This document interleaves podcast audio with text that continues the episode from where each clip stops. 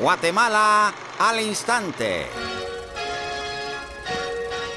Un recorrido por la actualidad del mundo desde su butaca de cine.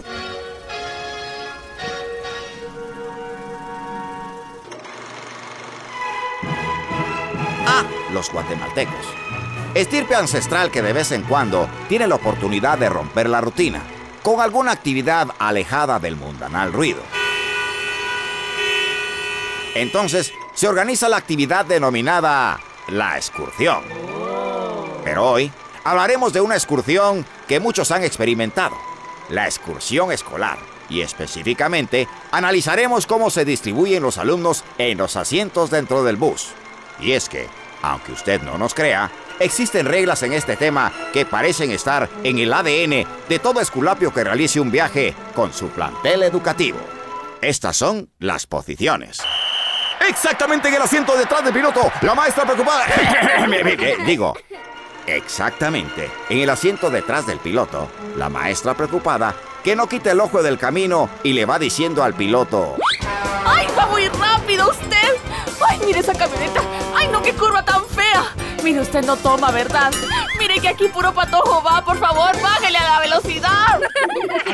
el asiento pegado a la puerta del bus está otra maestra con el alumno que sufre de mareos y náuseas. O como dicen por ahí, viajar le da vasca. Por eso la maestra a su lado va repitiendo constantemente el mantra. Ay, que aguante hasta que bajemos, que aguante hasta que bajemos, por favor. Ay, no. Ay, mis zapatos. En las siguientes tres filas se instalan los que son meros apegados a los maestros. Y hasta comparten su refacción con ellos. Con los coralillos también se instalan los cerebritos, los bien portados, el maestro buena onda que no regaña y las respectivas parejitas. Ay, ¿cuándo son colegios mixtos? Sí, las parejitas, que no quieren ser molestadas por... ¡Los de atrás! ¡Los de atrás! ¡Los de atrás! ¡Los de atrás! Sí, los de atrás, los molestones, los chinches, las fichitas, los que cantan... ¡Chofer! ¡Chofer! ¡Más velocidad! ¡Métale la pata y verá cómo se va! Los que escogen la música. Los que gritan. ¡Otro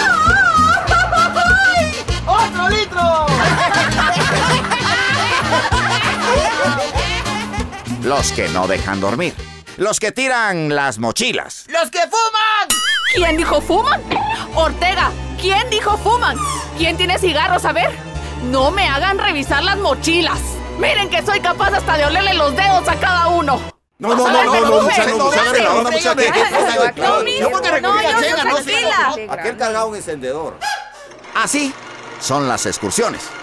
O así era. Bueno, esto fue Guatemala al instante. Hasta la próxima.